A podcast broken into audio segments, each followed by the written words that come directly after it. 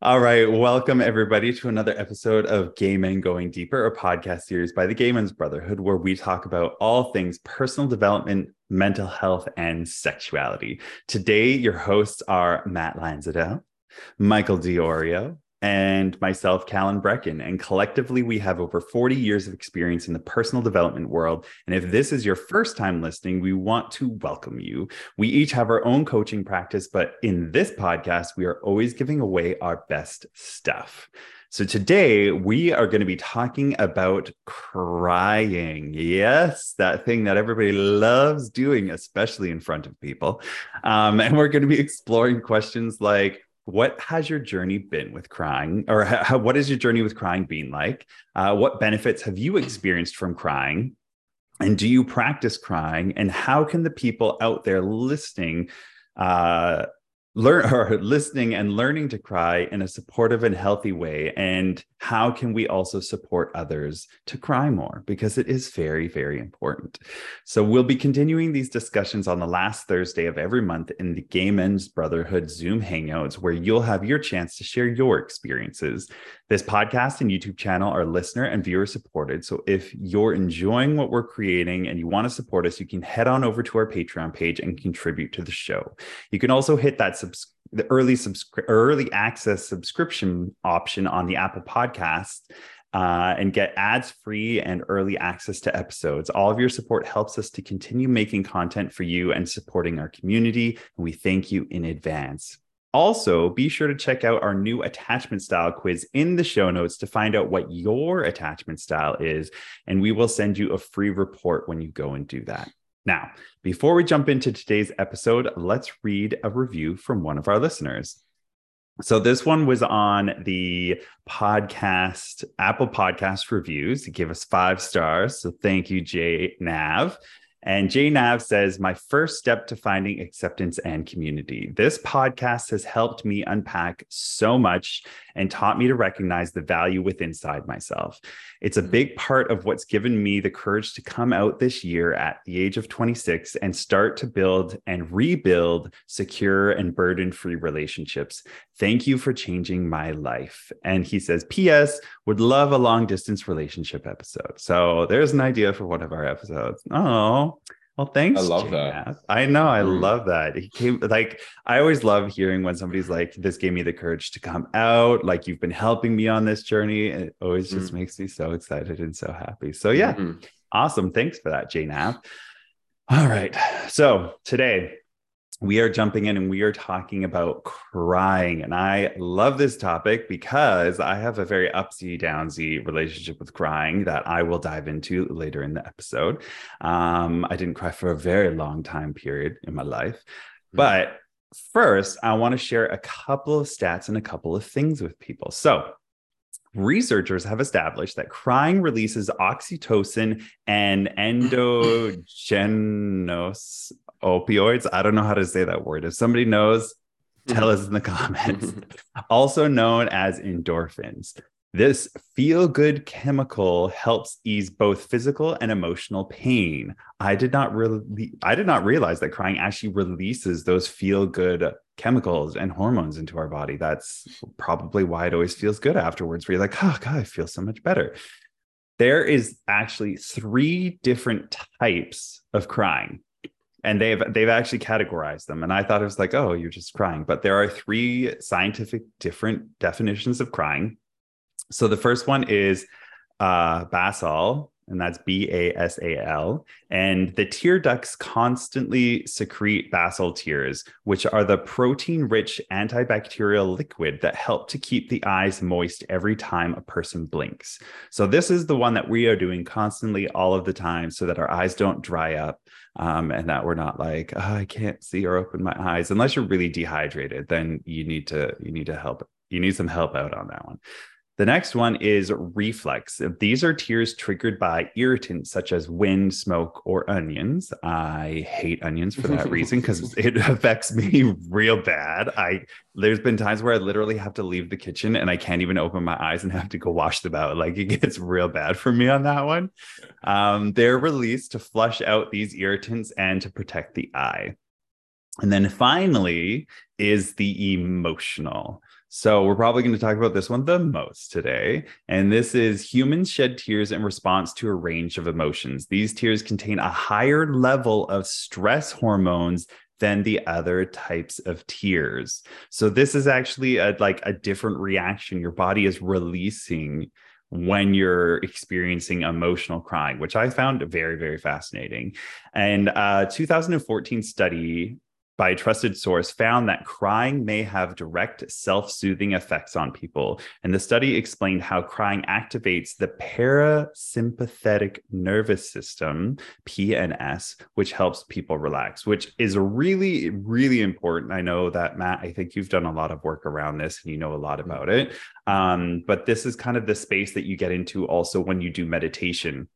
When you're doing deep breathing and you're allowing your body to relax and chill out, that's what this is. So you activate that system so that the nervous system can actually relax and calm down, especially in today's world that has taught us to be in constant fight or flight all of the time.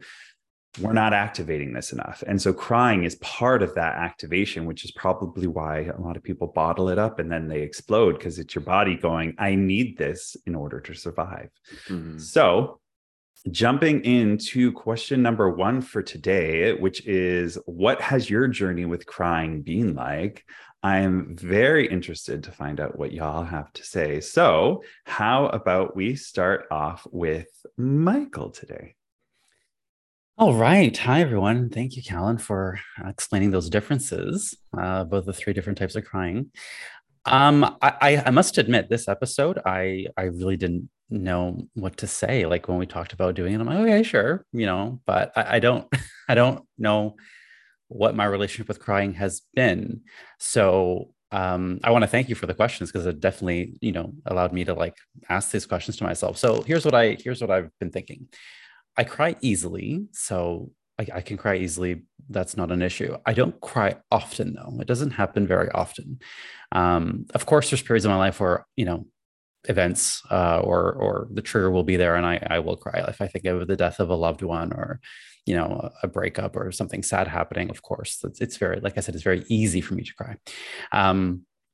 I think these days, luckily, that hasn't been my experience lately, thankfully. So I think when I think to the last few times I've cried, it's always been watching a TV show or movie, and it gets me every single time. I don't know if you guys watch This Is Us. Oof. Oh my God, all the cries all the time. That last season, I don't want to give it away for people who haven't seen it. Yeah, I've not seen it. Yeah, I've not watched the last season. Ooh, I mean, I cried normally, but then the last season was very tough. And so, yes, the writers and the actors and actresses of that show, I must admit, and people who do the score did a very good job creating an environment where, cool. How do the tears not come? So for me lately, it's been a lot of that. So I do cry easily. Like I can watch a commercial and cry, right? I can even see something on a reel on Instagram and cry. It comes easily when it comes, but it doesn't necessarily come often. Another one is music or songs. I think if I try to make myself cry, which I could probably do, I have to think of people in my life, like nostalgia, like people who are no longer in my life, people that I miss, and memories that I've had with them. And I was trying to think about this. I'm like, is that a happy memory or is that a sad memory? And I couldn't quite put my finger on it. I think it's a mix of both emotions that stimulate the crying, because it's a happy memory. I think of happy times with these people that are not here anymore, but at the same time, I'm sad because I miss them and the physical presence of them. So I guess my journey with crying, I don't think there has been a time where I bottled it up. I've never really been that guy. I'm Italian. We don't really bottle up emotions. We kind of throw them out there. It's definitely something to I'm very curious to hear what you guys have to say, because I feel like I'm going to learn more listening to you guys, because I find it hard to kind of pinpoint exactly what makes me cry and how. It's obviously a feeling of heavy emotion, usually triggered by something else, but I'm not the kind of person to just break out and start crying unless I'm feeling a very, very deep emotion. And the last time I can remember thinking that was at a funeral or after a breakup. Those are I think loss and grief is really the emotions that do it for me. So that's my journey, if that's what you want to call a journey. I'm curious to hear what you have to say, Matt. Yeah, thanks for sharing. Yeah, I want to just thank, you know, Callan for these questions, because I had the same experience as Michael. Like, it was nice going down like this whole journey of like, what is my relationship to crying and what has it been like? And I started at like the origin of like where I learned how, you know, what crying meant to me, right? From a young age, and being a young boy, I was very sensitive. I'm a highly sensitive person, and I was a very sensitive young boy. And somewhere along the way, I don't have an explicit memory or anything, but somewhere along the way, I was conditioned to believe that crying wasn't good. You know, you got to toughen up, and, you know, being a boy, you shouldn't express your emotions in the form of crying. And that was part of it for me, like the shutting down of my emotional self. And the other part was I was highly sensitive. And when I learned that conditioning around men shouldn't be this way, they shouldn't be expressive emotionally, they shouldn't be sensitive, I basically just shut myself off. And I used shame as a way to kind of shut myself down. And so that was the start of it. And then the trauma that I experienced in my younger years put me into a very dissociative state. So I learned very quickly to live from my mind. You know, like men live from their mind, women live from their heart. That's kind of what I was conditioned to believe. So I lived most of my life, I would say probably from the age of 9 till the age of probably 25, completely shut down emotionally. And I didn't know how to bring my emotions into my relationships. I barely had emotional displays, like even when I was by myself, because the shame was so intense that I would just shove it back down. And, you know, when I got to about the age of 25, I remember I was going through a lot of stuff at that time in my life. I was coming out of the tail end of an addiction. I was in a relationship that was challenging me in so many ways. And I decided to hire a therapist, actually. And, I started working with her on, well, the core issue of why I went to see her was actually because I was constantly blushing in front of people, and I just hated it. I would just go red for no reason, and for the most part. And I didn't realize what it was. Is it was all this stuff inside of me that was being shamed, all this stuff that I wasn't expressing, and I was harboring in my body, and my body wanted me to start connecting and releasing this stuff. So it was blushing. It was having a physiological response to the repression. And so I started working with her, and that's when I got introduced to the term like vulnerability and what does it mean? And I actually started my own journey towards being vulnerable.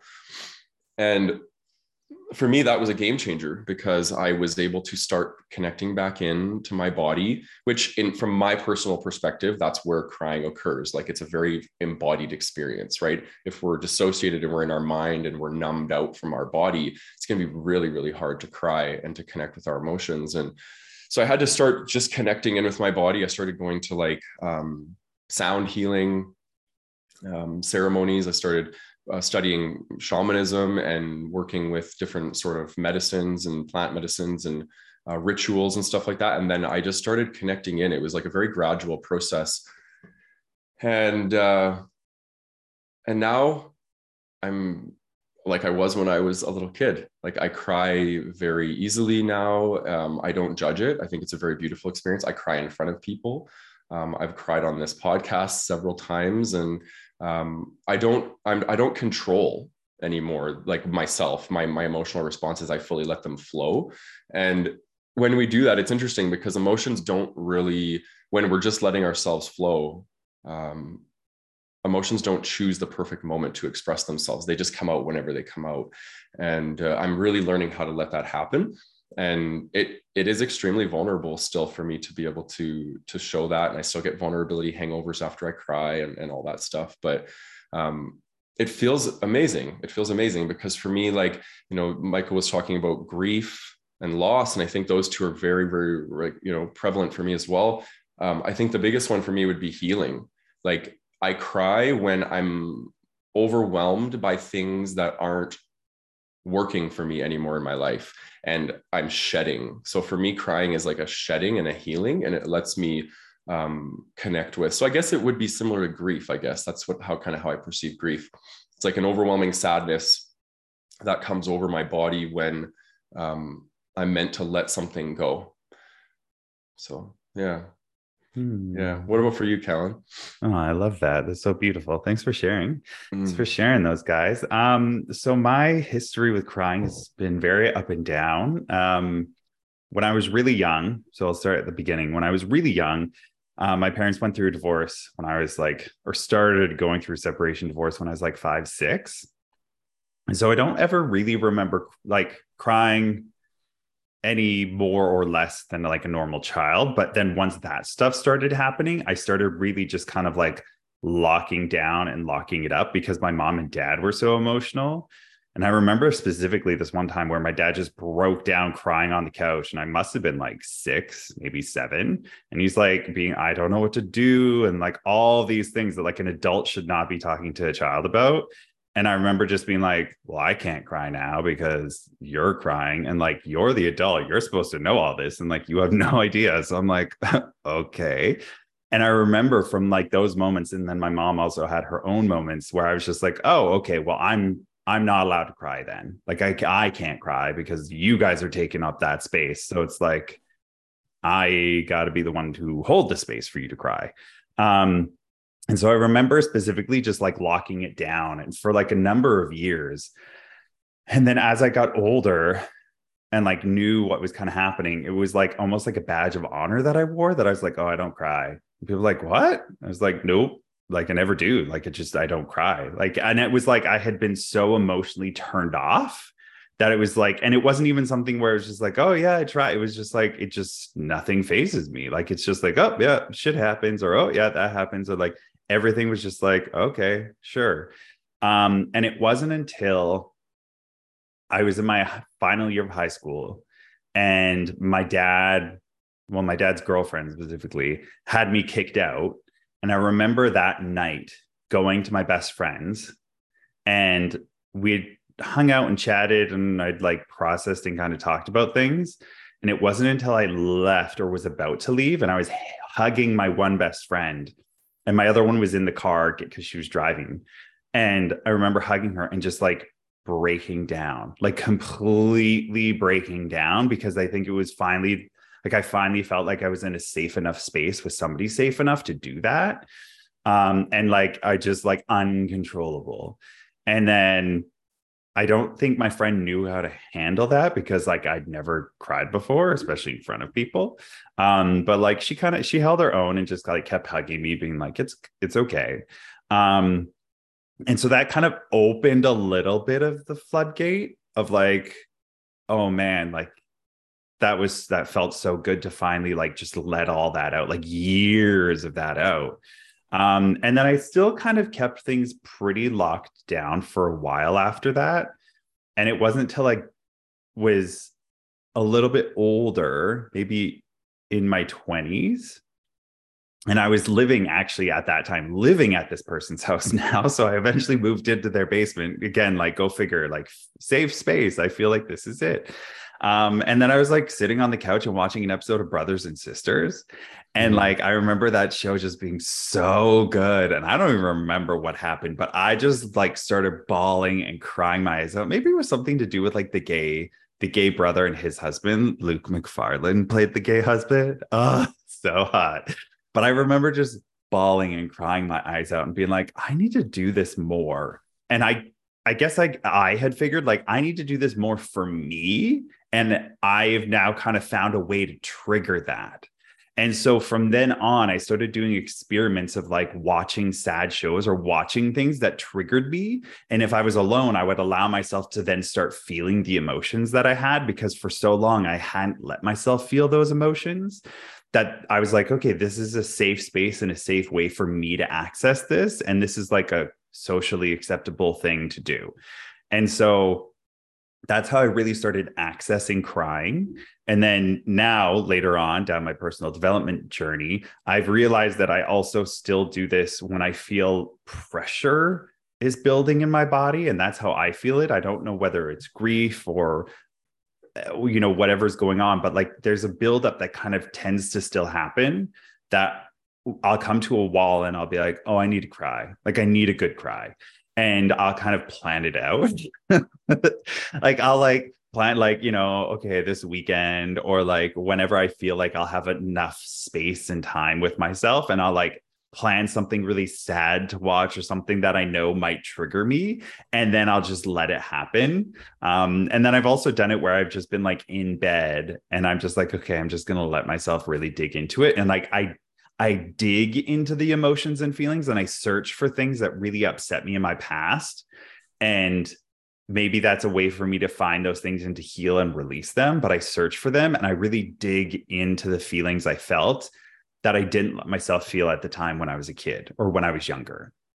And I've noticed that as an adult, like I'm so much more balanced in my relationship to crying in life. Like now I also cry all the time at super happy things. That never used to happen. But now it's like when something's so joyous or makes me so happy, I'm finding myself crying at that a lot more than I am crying at like sad things. Like sad things are sad, but when things are so happy, I cry because it makes me so happy that there's that joy in the world and that I get to experience it or be around it or see it or witness it. And so those kinds of things are making me super, super happy. Like crying at weddings, like that would be the kind of thing that I do a lot more now, or even just watching TV shows and whatever.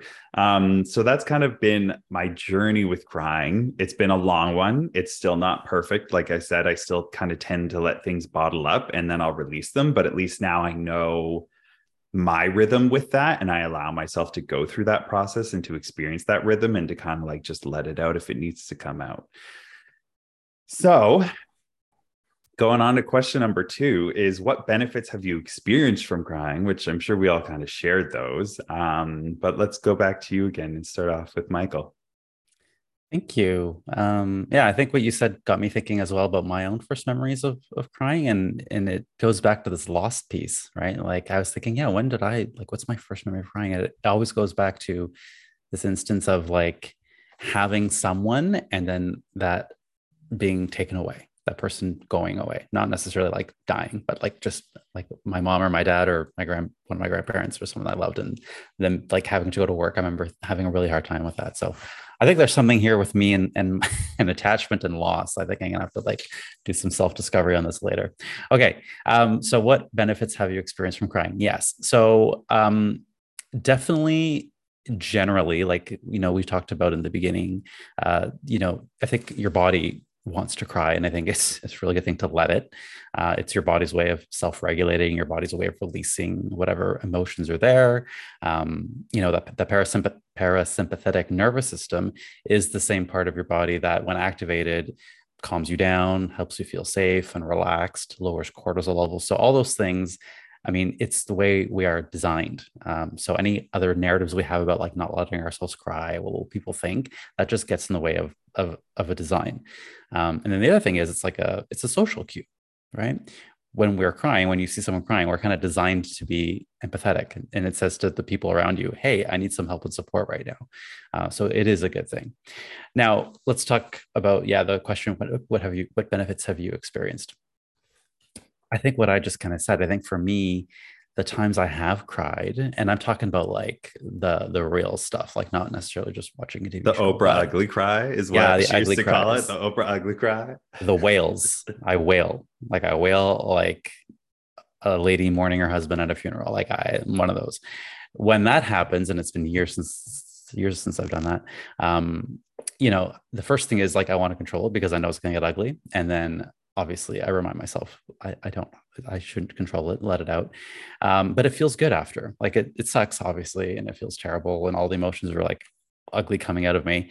But at the end of it, it feels relief. It feels like oftentimes I find myself like catching my breath, like trying to like let it out. So clearly there's a lot in there. And so I need to release the pain, and it does release the pain. It releases all the heaviness. It releases the grief, the loss, or at least helps process it. And I feel lighter afterwards. And I think that in and of itself is probably the biggest benefit that I can think of it. It, you know, also, as I'm thinking about it now, it kind of reminds me that I'm a human. I'm not a robot, and that's a good thing. Letting myself cry, giving myself permission to do that is something I do for my relationship with myself, with my, like, with that inner child that you were speaking of, right? That I was just accessing that memory, like letting myself cry is an honor to him who maybe didn't or was told he couldn't. So if I do that now, it's kind of a demonstration of my own vulnerability to self, my own self-trust, and my own ability to hold myself through that period of crying. So I think that's the biggest benefit, is just letting it out. It's good. It's good for me to let it out. It's good for all of us to let it out. You know, think of it. This is a little bit strange. Think of it as poo or pee, your tears. If you have to go to the bathroom, you don't want to hold that in. Literally, It hurts.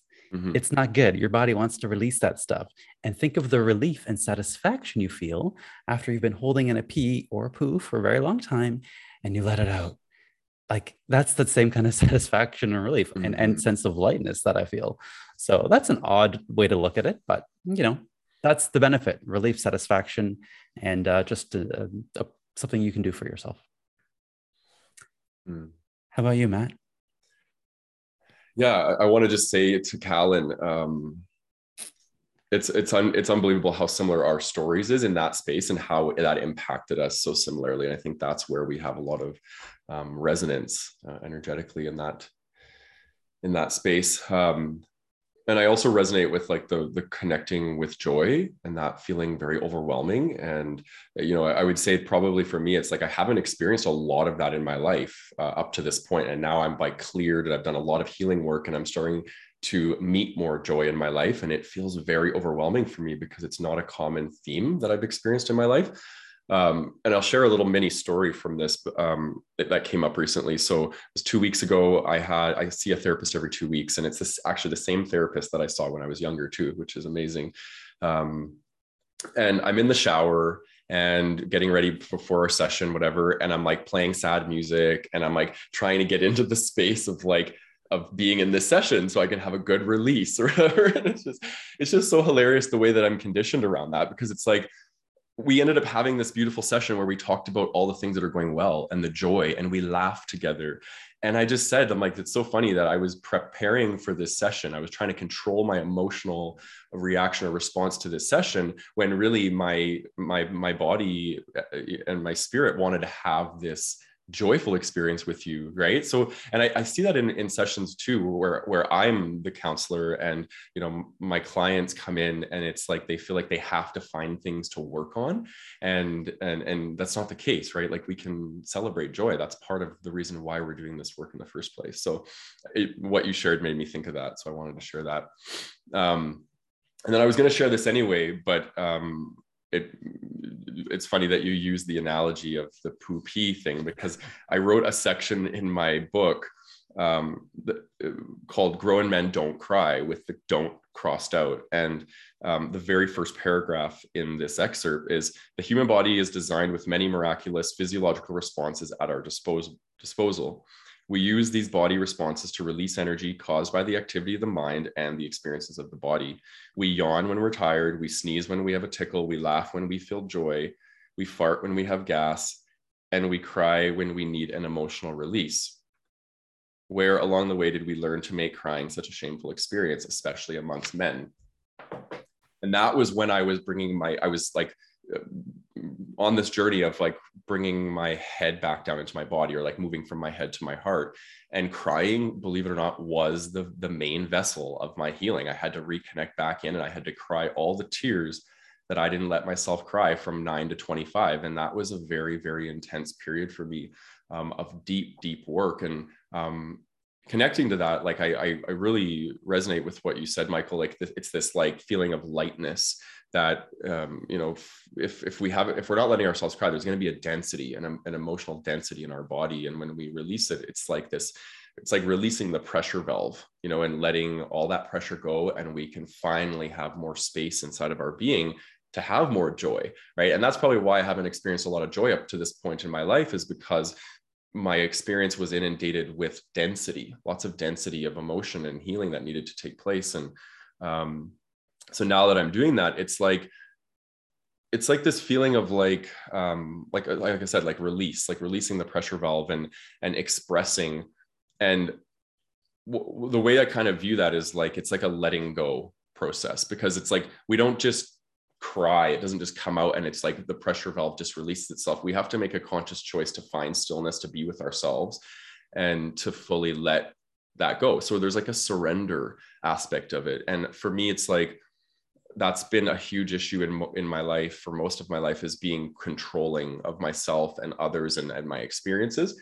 And I think crying for me has been the physiological response or physiological kind of example of just surrendering and fully letting go. And it's scary. It's very scary when we first start connecting to that part of ourselves, because it does feel like, oh shit, if I let the floodgates open, what's going to come out? Will I be able to control it? It feels very intense. And, but that's the beauty of it all. It's like, once it's released, it's like, we feel so good.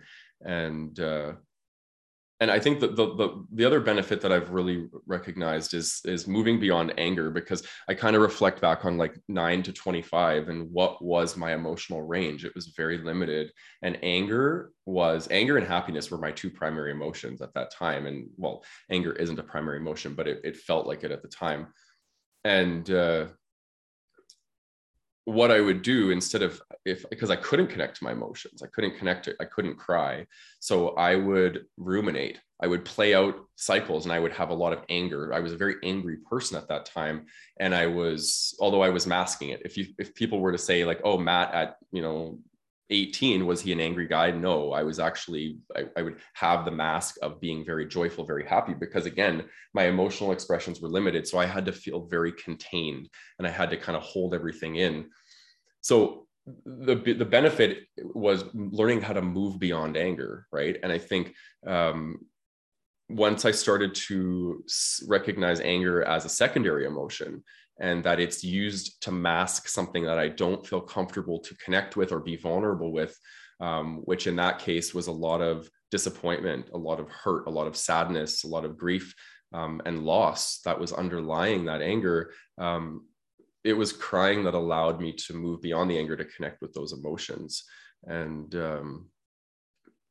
that was really like kind of the birthplace of like the start of my healing journey, so crying is such a miraculous thing, and I absolutely love it. I always joke that I'm like, if I could have a crying meditation every morning, I'd be the healthiest and happiest person ever. I do actually cry quite often in my meditations. Like it'll just come out of nowhere. And sometimes it's sad and sometimes it's like overjoy. It's wow. Yeah. It's beautiful. Yeah. I love it. Oh, thanks for sharing all that, guys. Mm-hmm. And that I really resonate with the 18-year-old self who's like projecting joy, but like is just so angry on the inside. But like those are the two, like it's either I'm this or that, and there's no middle ground to that. I was like, oh yeah, I feel those vibes 100%. Mm-hmm. So for me, like the largest benefits that I've experienced through crying is just like massive relief, like as if like I had like all this weight and pressure on me, and it just like disappeared through that crying experience. And I think a lot of people do experience it that way, and it makes sense, because like I said, the emotional tears are, they have a higher level of stress hormones in them, which means that like we are physically releasing that stress. And in the society we've built up this whole pressurized cooker of, fight or flight. You're constantly in a stressed out situation, whether it's your emails coming in, phone numbers, needing to talk to a boss, or dealing with work or kids. And like all of it just really builds up. And if you're not allowing yourself to express your emotions or your feelings properly, which is one of those big things is crying, you're gonna explode. And I tried that for a long time and I exploded, and it was not good. And so for me, being able to actually activate these systems now, I don't get as, how do I phrase this? So it would block a lot of my thought processes. And I think maybe I'll take this back to where Matt was saying that it was like a lot of anger under there. And that's where a lot of my emotion goes to, is the anger of like the things that happened to me and all that kind of stuff. And so that would cloud my vision and cloud what was actually going on. And it would trigger my responses. And so if somebody was bringing something to me, I wasn't able to look at it objectively and be like, oh, I can see how you're right. And like, I might need to look at this. It was just automatic rage because there was so much underneath me and hiding that it was like, oh, here's a moment where you can let some of this pressure out. And it was just like rage instead of being like, you can go and cry and be sad about these things and also let that pressure out so that you can actually come and have a conversation with this person and actually take in this information. And I was really bad at that when I was young. I was really bad at taking constructive criticism or having anybody say anything to me because it was automatic, like mini explosions back at them. And they were like, whoa, where is this coming from? But it's because I kept everything so bottled up and so inside that it's like any chance I saw to release some of that pressure, I took it, but it always came out in like anger and attack mode. And crying and being able to access that part of my life is now really released a lot of that energy. So now it's like, I don't feel the need to do that anymore. I don't feel the need to be like, I got to release the pressure in this pot. Otherwise it's going to explode. It's like, no, it's like, it's just chill. It's at a good room temperature. And so now I can actually engage in those conversations and not have a clouded mindset when I go into, interacting with others or people or the thought processes in the back of my head. I think the anger used to drive a lot of my thought processes, and it used to drive like, oh, what's this person thinking about me? Or did that person say that because of this? And that came from that angry space of bottling things up. But now that I'm not coming from that point of view, now that I'm not coming from the energy, I can be like, oh, well, that was just a shady comment. Okay, girl. And I don't take it the same way that I used to when I was a lot younger. And so crying has opened this space up to me. And as well as, it activates that parasympathetic nervous system, which is so important to like regulate our bodies and regulate like what we're experiencing and what we're going through. And I think that being able to activate that through crying, meditation, and other things is so important. And that's probably why I end up crying, not all the time, but a lot of the time. I just like, I'll be in meditation and I'll just be in such a calm state that my body just releases the things it needs to release. And so I'll start crying, but it's not like I'm happy or sad. It's just like, I'm just being, and I'm just letting it come out. And I just really am grateful that I was able to access this. And I do want to say that, historically, men were told not to cry. Don't be a little bitch. Like, don't be, all those things. And it's because we were taught the one thing as men is don't be vulnerable. Don't look vulnerable. And that's it. And so it's like crying is obviously looked at as being something that's vulnerable. And I think it's something that's incredibly powerful. And it's in that vulnerability is where you find true strength, because you just see it. We see it and we watch it in movies all the time, but we still have this weird belief system in it. I don't get it. I don't get how we can see it all the time and experience it with others in movies, and yet we still think that it's this thing that it's like, oh, but I can't do that. Other people can do that, but I can't do that. But if you aren't in this space where you're allowing yourself to activate it, it could also activate you, where I was when I was younger and I would see somebody crying. I'd be like, what a fucking little bitch. And I would project all this anger on them. And I'd be like, are you fucking kidding me? Like, grow up or man up or all these toxic things that I was saying to myself that was keeping me angry and small. And I was jealous that this other person was able to access that, because I was like, well, how dare you cry and be able to release all these things when I have to suffer with them?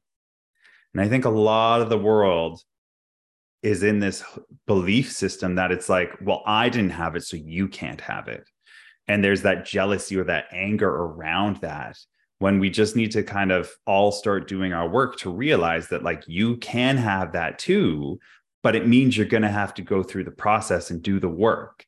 And I think that, things like listening to this podcast and taking on the tips and things that we do and, going through the courses that we have helps you activate and access those things, because either you can be angry for the rest of your life and project all this, or you can start doing the work, but there's no world where you get to have both. So yeah, crying has been hugely, hugely beneficial, which is why I was like, I want to do an episode about this. All right, now we are going into the last part of do you practice crying, and how can the people out there listening learn to cry in a supportive and healthy way that can help them in a healthy and supportive way, and how can we also support others to cry more? Ugh, sorry about that tongue twister. Go ahead, Michael. That's a loaded question. There's like three questions in one. Okay, so I don't practice crying. Like, I don't sit there and be like, I'm going to practice crying today. I really don't. It happens. And when it happens, I let it. And even in public, sometimes I'll let out a tear for whatever reason. And that's okay. So I don't know if I actually practice it. I don't think I ever have. But to answer the second part of the question, I think the first thing we need to do, and hopefully this episode for everyone out there is a great sales pitch on crying. And the first thing you got to do is give yourself permission. Like, hopefully we have convinced you that this is a very natural human response. It's good in many ways. There's many benefits. So hopefully this has convinced you, even our stories, and different as they may be, have convinced you. So yeah, first give yourself permission. Let yourself be okay with that, at least with yourself. You don't need to necessarily say, okay, I'm going to go cry in front of the whole world. That might be too big of a step for you at the first step. So at least give yourself permission to do it alone or with someone that you trust, whether it's a loved one or a professional, whatever that may be. If you generally have a hard time crying, if it doesn't come easily to you, then again, one of the things that I think helps is using a conduit like TV, movie, a song, an experience to like, we often project our feelings onto that. I know that's what I was doing with This Is Us, right? I was watching that family. And the reason I was crying was because I was seeing my family reflected back to me. And so often we will project our own feelings onto these lyrics or whatever the situation is on the TV. And that can help. Sometimes looking directly at your life is a bit too much if you have a hard time. So don't do it directly. Kind of use these things indirectly. Another tip I have is to let your mind go there. So sometimes we avoid the sad thing because obviously it's sad. And we've talked a lot about that on this podcast about allowing these emotions. I think that's one way we don't allow ourselves to cry, is we don't allow ourselves to go to that sad place. The feeling of loss, for me, regret, abandonment. I know when I was thinking about like that feeling I was just telling you guys, it's an abandonment. When I was a kid, it's that abandonment that really got me to cry. And it's really hard to go there, but if you let yourself go there, especially if you do have someone with you or you feel safe to do so, knowing that the only way to get over it is to go through it. Let your mind go to the scary place. Let your mind go to the place that hurts. If you do that, the tears will process, the tears will come out. And again, ideally you can do this with someone that you feel safe with, but that's not always the case. And I understand that, but then allow yourself to do it in your own company. I think that could help. And as I have one more that I'm going to add off the cuff here, because it just came to me in this episode, I've been like going back to my inner child self, like the version of me who's like 4 years old or 5 years old, the one that I was just tapping into. That version of me feels helpless and scared. Yet that version of me still exists today, in this adult version of me today. I'm still in many ways helpless, or I still feel helpless and scared. So I think, again, merging those two, like, this is my inner child who is kind of still having those emotions in my adult version of me, and they need to come out. So tapping into that version of me will help me. Like, I can almost feel like, I feel sad and scared for him and helpless for him. And I kind of want to just like hold him up and like cuddle him close to me and tell him it's going to be okay. So I think that's another tip I'm going to say, is tap into your inner child. Those are mine. Yeah. Thanks for your share. What you just shared at the end there was really powerful to observe. And I think it, it reminded me of something that we just, the three of us witnessed it. We were in a group dynamic, and two of the participants in this group there was a potential conflict there. And one of them admitted that they were scared of this other person. And I kind of had some time to process this. And I was like, I would never in my life admit that to somebody, that I was scared of them, right? And then I'm thinking, I'm like, okay, where does this come from in me? Like, you know, and that's that younger part of me that was terrified. I was so much like, that was a very dominant experience in my childhood, is being scared. And part of my dissociation was to shut that off. I'm not scared. I will be, you know, controlling. I will do anything but feel the fear, because the fear was a very out of control experience. So I tried my best to never, ever experience that again. And that shut me off to connecting to that, because I think about it, I'm like, how many times in my life have I wanted to cry because of fear? Because I'm scared. I'm scared that my life isn't going to work out. I'm scared that I don't have enough money. I'm scared that I don't have a relationship. Like, fear is a very, very powerful thing. And so anyways, what you just shared there made me realize, like, how even still in this, to this day, I still won't let myself connect to the Matt that's scared. You know what I mean? Like, I'll default into all these other kind of defense mechanisms. So anyway, thank you for that. That was a good realization to have. Okay. So yes, this was a meaty question. So I'll start with the first one. Yeah. Thick and juicy, just the way I love it. Do you practice crying? So, no, I don't practice crying. But I did. I had to go through a period where I had to practice crying a lot to get good at it. And now what I'll say is I practice presence. So I can't cry if I'm busy, and busyness was a huge trauma response for me. I was always busy doing. My to-do lists were crazy long, and I never was slowing down enough to connect to my body. And there's so many people who are pissed off right now, because I can hear them being like, fuck you. Yeah, exactly. So I'm practicing presence, and I took, you know, a moment. I actually read the chapter in my book this morning before I came into this session, because I wanted to remember my journey, because I wrote about it, exactly what happened and me coming back to crying. And so the first thing was I had to get present. I had to start finding a way to slow down my mind and come down into my body and just meet myself. I think most of my life I've been running from myself, and I had to turn to myself and start to meet myself. That for me is presence, slowing down enough to kind of be with yourself. The mind for me is very fast. I think quick. I when I default into that energy, I'm very like a little bumblebee, you know, busy little bumblebee. My body, on the other hand, is very slowed down. So I had to kind of slow myself down so I could start to connect into that body and meet myself at a pace that I was able to start connecting to the emotions, so they were able to be expressed. And then the other thing was I had to recognize my own shame triggers. So whenever there would be an emotional response, what would happen is it would start in my pelvis. And that's where a lot of my emotions or experiences in my pelvis. And then they would come up. It's almost like they're coming up my spine, and they would start, and they would hit my throat. And then what I would do is I would swallow. Believe it or not, that was my physiological response to not feeling my emotions. I would repress with a swallow. So, it would start to come to here, and then my eyes would start to feel that tingly kind of welling up feeling. And then I would swallow, and it would push it back down.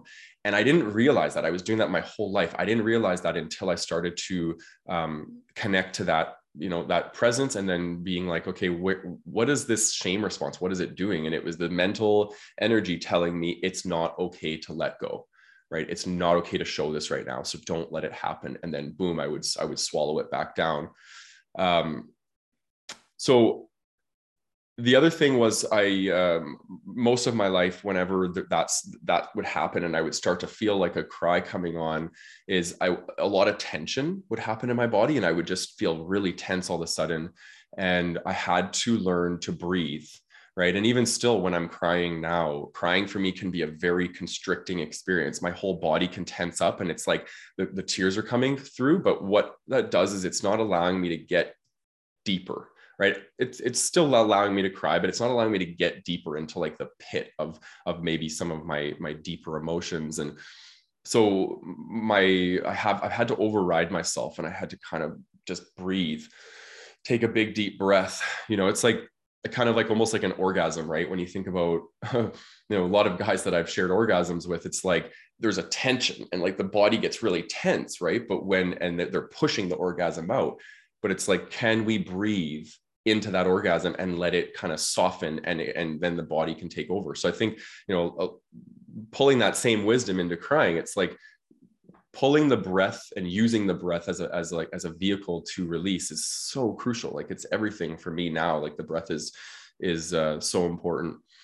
And then my last thing was place your hands on your body. So I remember like when I was really, really mental energy, so much mental energy that I couldn't connect down into crying, I had to find a way to come down into my body. And what I would do is I would kind of sit there. And this is when I was practicing crying, and I would just have my hands on my body. So whether that was on my stomach, my thighs, and I would be kind of like rubbing and just like keeping myself down in that downward kind of embodied energy. And then it allowed the emotions to start flowing. I'm thinking back on this, and it was such a challenging transformation for me, because you're literally overriding all the years of conditioning that it's not okay. But I do think that the main one for me was kind of overriding that shame response, that it's not okay to have these expressions. Just keep pushing through that and breathe into it. Was really, really powerful for me. So yeah. Mm. Well, thank you very much for that. I've like been listening. I'm like, okay, I got to take notes. I think I wanted to do this episode because I'm like, I still got a lot I need to learn about this. Yeah, ditto. I get insane headaches when I cry, like insane throbbing. Like I'll be crying so hard that I need to stop crying because I might have such a throbbing headache that I'm like, if I keep crying, my head's going to explode. And so thinking about what you just said, Matt, I'm like, okay, I'm going to focus on that next time. Next time I have like a wailing, like seriously, like deep down there cry, like I'm going to try and focus on remembering that and like to breathe through it and to also like keep it going, but breathe through it and bring it down into the body, because like it always just pressurizes right here. And it's just like my head's going to explode and it's always wild. Yeah. But I do always feel better afterwards. So do I practice crying? Yeah, I think I was like sitting here and I was like, what the, like, I was like, okay, this is weird. I thought other, you guys would have had different answers. But I do practice crying because I think it's still one of those things that it's not a default mode. So I need to remind myself to like get into it, especially if things are starting to pressurize or get intense. And like Matt said, that fear comes up, and I always have just been the bottle up. And so it is a practice for me to remind myself to like, no, feel the feelings, go through the process, do the thing. Otherwise this is going to come back and bite you in the ass later.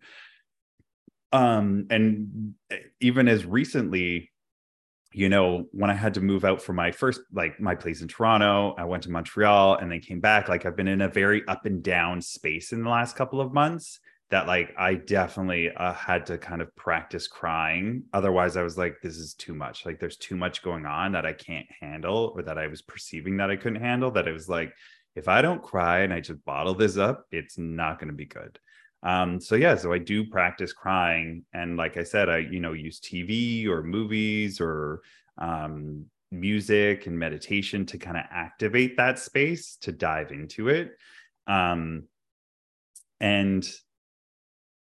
that's how I do it. And so I don't have as a robust of an answer as you guys do, because I think you covered a lot of the kind of the basics of how to actually get into it and like the logistics and the physicalities of it. But I think that this episode has been super juicy and really a lot more interesting than I think maybe we thought it was going to be. Because as going through this, like I got really excited about talking about it, and like I could just feel the energy coming up, and I learned a lot of new things. And so hopefully everybody out there listening to today's episode also heard a lot of new things. So before we head off today, do either of you have anything you want to add on? I feel complete. No, I feel complete. Yeah. Awesome.